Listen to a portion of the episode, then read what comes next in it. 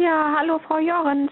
Hier ist Frau Braukmeier aus dem Fischgeschäft. Sie haben Ihr Portemonnaie hier liegen lassen. Tschüss.